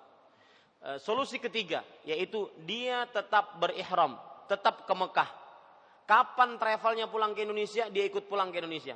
Tetapi berarti dia masih ihram Ustaz. Iya, masih ihram di negaranya. Masih artinya dia tidak boleh me, melakukan hubungan badan dengan suaminya. Nah, kapan dia selesai haidnya, maka setelah itu dia pulang kembali ke Mekah, tawaf, sa'i dan tahallul. Ini biasanya bisa digunakan untuk orang-orang yang dekat tinggal dengan kota Mekah, seperti Madinah, Taif, e, ataupun orang-orang yang dekat dengan kota Mekah. Ya, Nah, solusi yang keempat yaitu kalau seandainya haidnya datang sebelum berihram, maka silahkan dia memilih. Silahkan dia memilih. Apakah dia hanya datang ke Mekah tanpa melakukan tawaf sa'i dan tahallul, artinya tidak umroh, hanya sebagai kunjungan saja ke Baitullah, ataukah dia memilih uh, pilihan solusi satu, dua dan tiga tadi? Ya, seperti itu. Wallahu a'lam. Nah, silahkan radio. Nam syukran jazakallah khairan untuk pertanyaan selanjutnya Ustaz dari Abdi di Kabupaten Tanah Laut. Pertanyaannya, Ustaz saya mau bertanya hukum seorang laki-laki SMA bersalaman dengan guru SMA perempuan Ustaz. Bagaimana hukumnya? Ustaz? Haram hukumnya jika anak SMA tersebut sudah balik. Nabi Muhammad sallallahu alaihi wasallam bersabda, "La an yut'ana fi ra'si ahadikum bimakhitin min hadid khairul lahu min an yamassa mar'atan la tahillulah." Seorang ditancapkan paku dari besi di kepalanya lebih lebih baik dibandingkan menyentuh perempuan yang tidak halal untuknya. Wallahu alam. Silakan Ibu di sini. Bismillahirrahmanirrahim. Uh, yang ingin saya tanyakan bagaimana hukumnya bagi orang-orang yang berprofesi sebagai perias pengantin gitu. Uh, uh, ada bahkan yang dia sudah paham dia tidak berias tapi dia juga tapi kerjanya merias orang lain gitu kan itu juga apa uh, ada yang tabar apa tabarujnya gitu. Kemudian yang kedua, jika seseorang dizolimi orang lain, kemudian dia uh, berharap kepada Allah supaya menampakkan aib, apa menampakkan aib-aib yang menzoliminya itu di hadapan orang-orang. Apakah itu termasuk hasad? Gitu aja. Jazak jazakallahu. Ya. Jazakumullah khair atas pertanyaannya. Ibu-ibu saudari-saudari muslimah dan para pendengar Radio Gema Madinah 93,7 FM yang dimuliakan oleh Allah Subhanahu wa taala.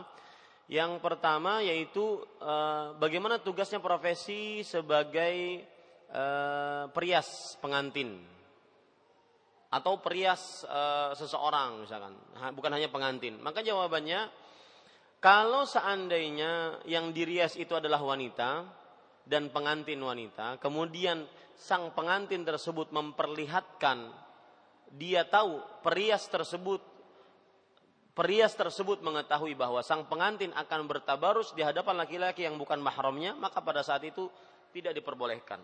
Jadi saya ulangi jawabannya, asal hukum bekerja sebagai perias pengantin halal selama tidak bertentangan dengan syariat.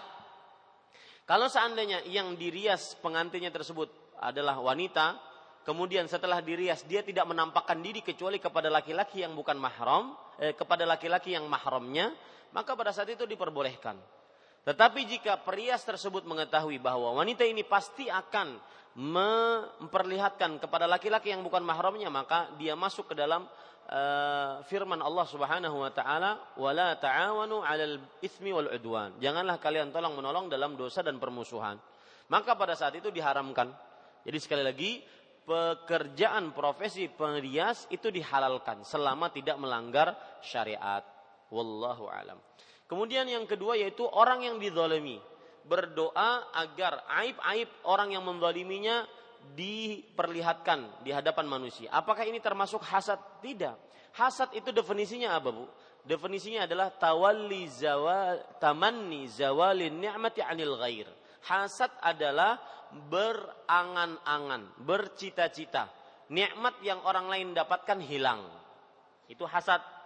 Ya hasad itu ada tingkatannya. Ada hasad yang dia berangan-angan agar nikmat orang lain hilang. Itu hasad yang rendah. Ada lagi hasad yang tinggi uh, berangan-angan agar nikmat yang didapatkan oleh orang lain hilang dan berpindah kepadanya. Ini hasad lebih parah daripada yang pertama. Adapun yang ibu tanyakan tadi, seorang zalim, ya, seorang yang dizalimi, mazlum, kemudian dia berdoa agar yang menzaliminya diperlihatkan oleh Allah Subhanahu wa taala keburukan-keburukannya, maka ini adalah doa dan bentuk doa dari orang yang terzalimi. Dan wallahu alam yang seperti itu diperbolehkan kalau dia merasa terzalimi, ya. Yang seperti itu diperbolehkan. Karena Rasul sallallahu alaihi wasallam bersabda, "Tsalatsu da'awatin la turad." Tiga doa yang tidak ditolak. Rasul uh, di antara tiga doa tersebut da'watul mazlum, doanya orang yang terzalimi, menunjukkan bahwa orang terzalimi kadang-kadang dia bisa berdoa, Ya, kadang-kadang dia bisa berdoa keburukan untuk orang yang membaliminya. Tetapi di sana ada yang lebih bagus ibu-ibu saudari-saudari muslimah yang dimuliakan oleh Allah, yaitu yang lebih bagus adalah memaafkan. Allah Subhanahu wa taala berfirman,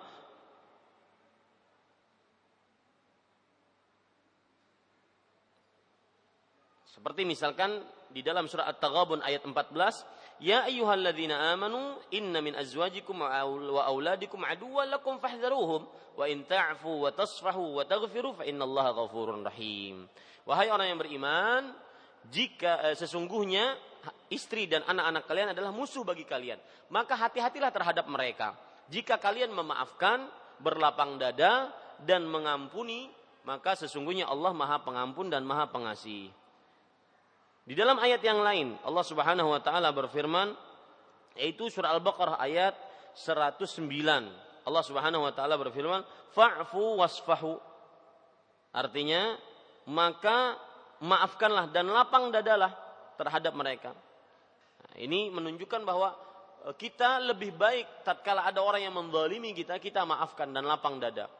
Ya, dan itu lebih baik. Kenapa? Karena Allah Subhanahu wa taala akan menjadikan kita sebagai orang yang ihsan orang yang ihsan. Wallahu alam. Nah, kembali ke studio. Ya, Taib Ustaz untuk pertanyaan selanjutnya dari hamba Allah di Banjarbaru. Pertanyaannya, Ustaz saya ibu saya sudah satu minggu sakit karena stroke. Bila sampai waktu sholat, wudhunya dibantu, beliau ingin menjamak sholatnya, bagaimanakah niatnya Ustaz, dan cara mengerjakannya? Ya, Bismillah, Alhamdulillah, wassalatu wassalamu rasulillah, jazakumullah khair atas pertanyaannya, pendengar Radio Gema Madinah, yang dirahmati oleh Allah Subhanahu wa taala. Maka ibu-ibu saudari-saudari muslimah, uh, uh, wanita yang seperti ini diringankan untuk mengerjakan sholat dengan cara jamak. Karena mungkin kalau mengerjakan sholat di di, di waktunya akan menyulitkan dia. Dan jama seperti yang saya sering ulang-ulang, jama itu berkaitan dengan keperluan. Jika diperlukan dan dibolehkan secara syar'i, maka dibolehkan untuk menjamaknya. Seperti ibu yang stroke ini, maka dia diperbolehkan untuk menjamaknya.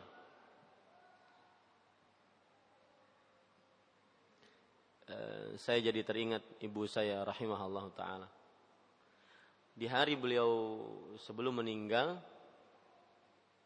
beliau menjamak salatnya. Waktu itu ada tamu, kemudian beliau mengatakan saya ingin sholat. Sholat zuhur dan asar, hari Rabu. Kemudian saya bertanya, Ma, sudahkah? Sekali lagi, asarnya belum, tadi di jamak. Dan ibu-ibu saudari-saudari muslimah, Pelajaran menarik dari hal ini adalah bahwa seseorang akan diwafatkan oleh Allah Subhanahu wa taala sesuai dengan kebiasaan dia di dunia. Kebiasaan seseorang akan mendukung dia untuk wafat atasnya. Meskipun dalam keadaan yang sangat lemah oleh karena pendarahan yang begitu luar biasa di otak tetapi karena kebiasaan memang, maka seseorang akan diwafatkan atasnya. Maka punyalah kebiasaan-kebiasaan baik selama kita hidup di dunia. Sebagaimana diceritakan oleh Imam Luqayyim rahimahullah bahwa ada orang yang tatkala sekarat sudah lemah tubuhnya dikatakan kepada dia qul la ilaha illallah ucapkanlah la ilaha illallah maka dia mengatakan askini khamran. Bukan ucapan la ilaha illallah yang malah dia katakan. Tetapi dia mengatakan, tolong tuangkan kepadaku satu gelas lagi. Karena kebiasaan dia minum khamr. Ada cerita yang kedua yang diceritakan oleh Imam Qayyim rahimahullah juga. Bahwa seseorang ketika diucapkan, ucapkanlah la ilaha illallah. Maka dia mengatakan syahid. Yaitu sekak. Artinya dia kebiasaannya tatkala hidup dia berjudi. Maka ibu-ibu sadari-sadari muslimah, cerita-cerita seperti ini sebenarnya diceritakan hanya untuk memberikan pelajaran agar kita istiqamah. Salah satu nilai istiqamah di akhirnya adalah husnul khatimah.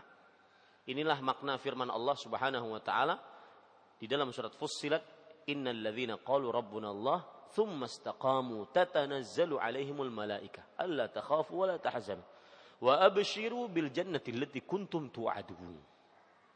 Artinya sesungguhnya orang-orang yang mengucapkan Rabb kami adalah Allah. Kemudian mereka istiqamah.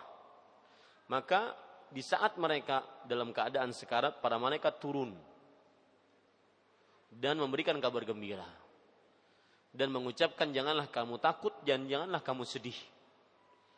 Wa abshiru billadzi kuntum tu'adun. Dan bergembiralah dengan apa yang diwafatkan, di, dijanjikan untuk kalian. Maka pertanyaan tadi bahwa seorang yang dalam keadaan stroke dia bisa menjamak salatnya. Cara menjamaknya seperti sebagaimana orang menjamak salat biasa. Ya, yaitu dengan cara dia mengerjakan sholat zuhur dijamak dengan sholat asar atau sholat asar dijamak dengan sholat zuhur. Sholat maghrib dijamak dengan sholat isya atau sholat isya dijamak dengan sholat maghrib. Ya di waktu maghrib atau di waktu isya. Dikerjakan secara lengkap karena dia bukan dalam keadaan sedang musafir. Nah, kemudian cara niatnya bagaimana? Niatkan di dalam hati bahwasanya dia ingin menjamak sholat antara zuhur dan asar ya niat di dalam hati bahwa dia ingin menjamak antara sholat zuhur dan asar dan saya berpesan kepada anak-anaknya bahwa apabila sudah masuk waktu sholat diingatkan ibu tersebut untuk sholat. Ya, diingatkan ibu tersebut untuk sholat. Wallahu a'lam. Nah. Silahkan terakhir pertanyaan dari ibu-ibu di sini. Assalamualaikum Ustaz. Waalaikumsalam. Ah, gini Ustaz, kadang sebagian perempuan itu mempunyai perhiasan berlian ya Ustaz ya. Mungkin harga berlian itu lebih dari harga uh, emas. Misalnya melebihi uh, dan dia Kebiasaan apa Bu? Mempunyai perhiasan berlian Ustaz. Oh iya. Berlian itu kan harganya mahal. Jadi kemungkinan dia uh, lebih dari harga nasab emas. Ya. Itu apakah wajib zakat juga? Itu yang pertama. Nah. Kemudian yang kedua, uh, bagaimana hukumnya uh, kita transaksi di bank-bank syariah Ustaz? Ya. Uh, itu aja. Sukron. Ya, Afwan. Jazakumullah khair atas pertanyaannya. Ibu-ibu saudari-saudari muslimah yang dirahmati oleh Allah Subhanahu wa taala dan juga seluruh para pendengar radio Gema Madinah. Maka jawabannya semua perhiasan selain emas dan perak tidak diper tid, uh, saya ulangi semua perhiasan selain emas dan perak maka tidak ada tidak ada kewajiban zakat padanya. Tidak ada kewajiban zakat padanya. Meskipun dia lebih mahal dari emas dan perak. Kecuali jika emas dan perak tersebut diperdagangkan. Maka nanti masuk kepada zakat perdagangan, bukan karena zatnya. Ya, saya ulangi, semua perhiasan selain emas dan perak, maka tidak wajib zakat padanya, kecuali jika perhiasan tersebut diperdagangkan. Meskipun dia lebih emas, lebih mahal daripada emas dan perak. Dalil yang menunjukkan akan hal ini adalah bahwa uh, laisa ala farasihi wala ala abdihi zakatun bahwasanya tidak ada zakat pada hewan tunggangannya dan budak yang dia miliki. Nah, ini menunjukkan bahwasanya perhiasan meskipun itu adalah misalkan rumah alat transportasi yang lebih mahal dibandingkan emas dan perak maka tidak ada zakat padanya. Termasuk perhiasan-perhiasan selain emas dan perak, batu-batu yang mulia seperti yakut, seperti akik. Ya, ini zamannya zaman akik. Kadang-kadang ustadz-ustadznya juga ada ustadz-ustadz yang memakai akik. Ini nanti disebut dengan ustadz-ustadz akik. Ya, ini ibu-ibu saudari-saudari muslimah. Jadi batu-batu yang mulia seperti berlian, intan, permata, maka pada saat itu e, tidak ada zakat padanya kecuali emas dan perak, kecuali jika diperdagangkan. Wallahu a'lam. Itu saja pertanyaannya. Yang kedua tadi apa? Uh, tentang bank, oh iya, ber, bermuamalah dengan bank syariah. Maka jawabannya uh, bermuamalah dengan bank syariah lebih ringan kemungkinan ribanya dibandingkan bank konvensional. Itu sudah pasti. Tetapi bagaimanapun bank syariah tidak lepas dari riba. Artinya walau sedikit tapi masih ada ribanya. Kenapa demikian? Karena bank syariah masih di bawah pengawasan bank e, Indonesia yang menganut sistem konvensional. Maka pada saat itu bagaimanapun syariahnya jika dia tidak mempunyai e, badan finansial sendiri maka sulit untuk dia terlepas dari konvensional. Sedikit banyaknya. Dan ini bukan sistem untuk menggembosi, bukan. Tetapi jika Anda ingin bermuamalah, maka bermuamalah dengan mungkin bank-bank syariah yang lebih minim ribanya. Taib, eh, kemudian eh, bank syariah di sini sistemnya sama. Kalau hanya diperlukan, kalau tidak diperlukan maka lebih baik kita misalkan hanya ingin sebagai taudi atau deposit kita ingin menabung saja. Maka kalau seandainya tidak perlu-perlu amat untuk menabung, maka tidak perlu kita untuk menabungnya. Wallahu alam. Ini yang bisa saya sampaikan ibu-ibu saudari-saudari muslimah yang dimuliakan oleh Allah Subhanahu wa taala dan kepada para pendengar Radio Gema Madinah di mana pun Anda berada, jangan lupa bahwa ada kajian Al Ustaz Al Fadil Abu Fairuz hafizahullah taala pada kapan?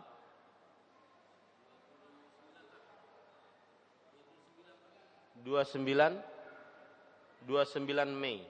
Ya 29 Mei 2015 yang fokus kegiatannya ada di Masjid Syarifah Salihah ya mudah-mudahan bisa mengikuti seluruh kaum muslim yang hadir di sini baik yang berasal dari kota Martapura ataupun Banjarmasin atau Banjarbaru atau kota-kota yang sekitarnya di Kalimantan Selatan. Ini yang bisa saya sampaikan. Subhanakallahumma bihamdik asyhadu an la ilaha illa anta astaghfiruka wa atubu ilaik. Wassalamualaikum warahmatullahi wabarakatuh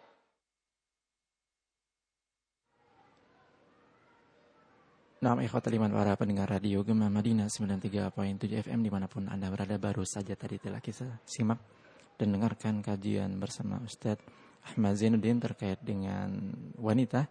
Mudah-mudahan apa yang beliau sampaikan dapat kita ilmui dan dapat kita sampaikan kepada keluarga-keluarga kita dan teman-teman kita dan kepada kaum muslimin pada umumnya. Nah, ikhwat liman para pendengar radio Gema Madinah di mana pun Anda berada, kami juga mohon maaf kepada para pendengar yang mungkin beberapa pertanyaan dari para pendengar tidak sempat kami bacakan karena banyaknya pertanyaan yang masuk dan juga keterbatasan waktu mudah-mudahan pada lain kesempatan pertanyaannya dapat disampaikan kembali dan insya akan kami sampaikan kepada Alusat. Nama ikhwatan iman para pendengar radio Gema Madinah 93.7 FM di mana pun Anda berada. Untuk selanjutnya kita kembali ke program radio Gema Madinah 93.7 FM.